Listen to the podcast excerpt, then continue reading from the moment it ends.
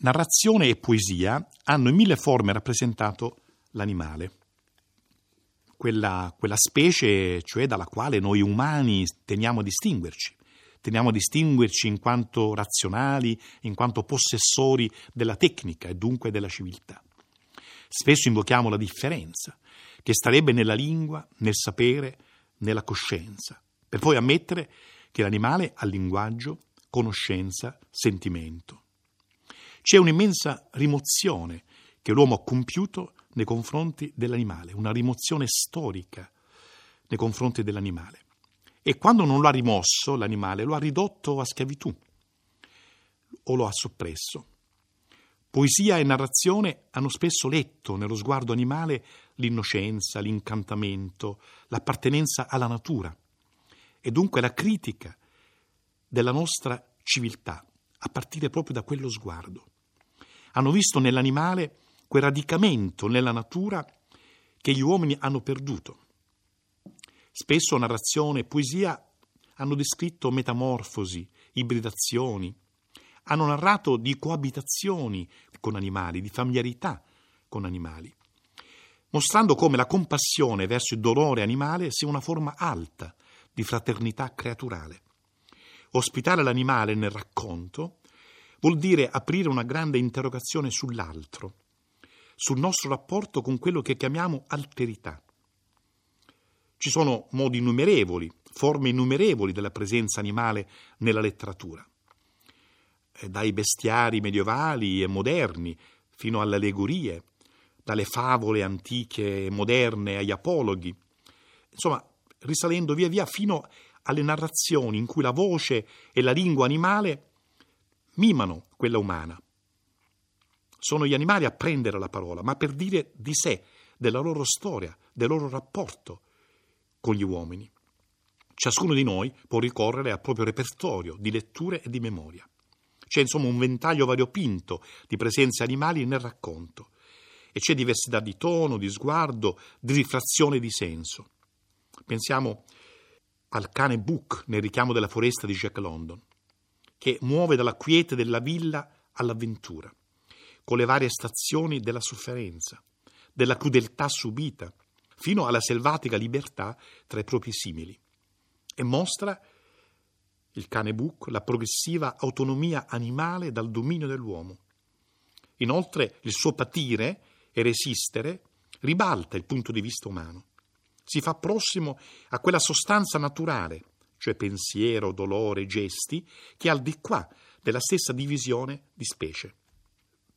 Quando nei racconti di Giovanni Verga compaiono gli animali, per esempio, si mostra la comune appartenenza di uomini e animali a un universo cupo di violenza, di vita soffocata nella condanna, a una povertà senza spiragli, a un lavoro senza respiro.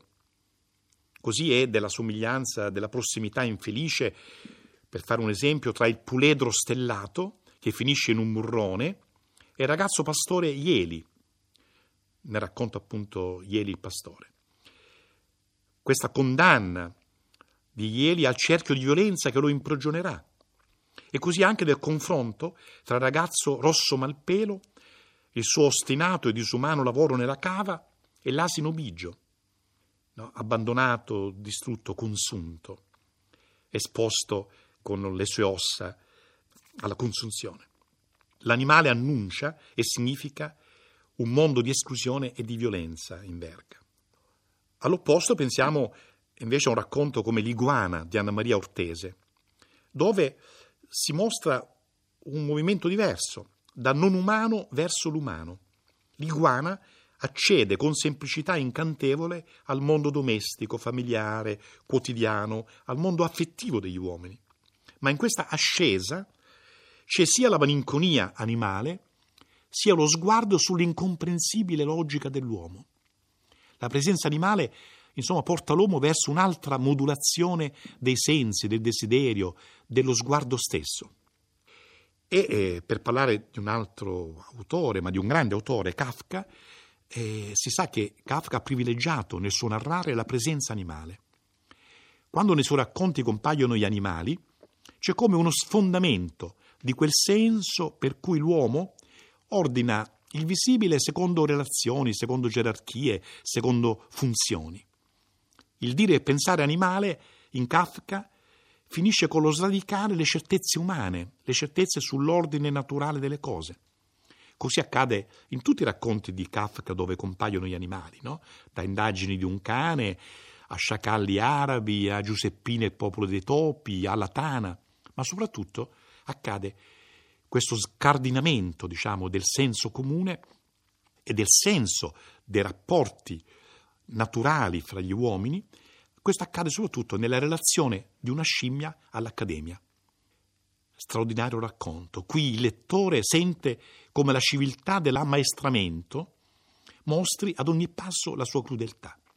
La storia della scimmia, uno scimpanzé, che si approssima per gradi e lunghi esercizi, si approssima alla gestualità, alla lingua degli uomini, passando per circhi, per varietà, eccetera, è la storia di una progressiva spoliazione della identità profonda di specie. Questa storia coincide con la perdita della libertà e la progressiva costruzione di un'altra, esteriore e apparente identità, prossima a quella umana. Infatti lo scimpanzé acquista la parola umana, ma permane lo sguardo animale. Quando fu catturato, lo scimpanzé capì che non poteva fuggire e l'unica via d'uscita, l'unica via d'uscita era tentare la imitazione dell'uomo. Così cominciò, con l'aiuto di un'immensa calma interiore, cominciò a seguire i modi di questa via di scampo, di questa via d'uscita, che è la imitazione dell'uomo. Ora parla, ha successo, è riconosciuto, è accolto nel mondo scientifico, ma questo non cancella l'abisso di alienazione da sé in cui l'opera dell'uomo lo ha portato. Infatti non può guardare di giorno la piccola scimmia che gli hanno dato per compagnia, perché vede nei suoi occhi, fa dire Kafka allo scimpanzé, vede negli occhi di questa piccola scimmia la follia e il disordine dell'animale ammaestrato, la follia e il disordine dell'animale ammaestrato. Ecco alcune storie animali di Verga, di Jack London, di Kafka, di Anna Maria Ortese. Quattro punti diversi di osservazione e di meditazione sul rapporto uomo-animale.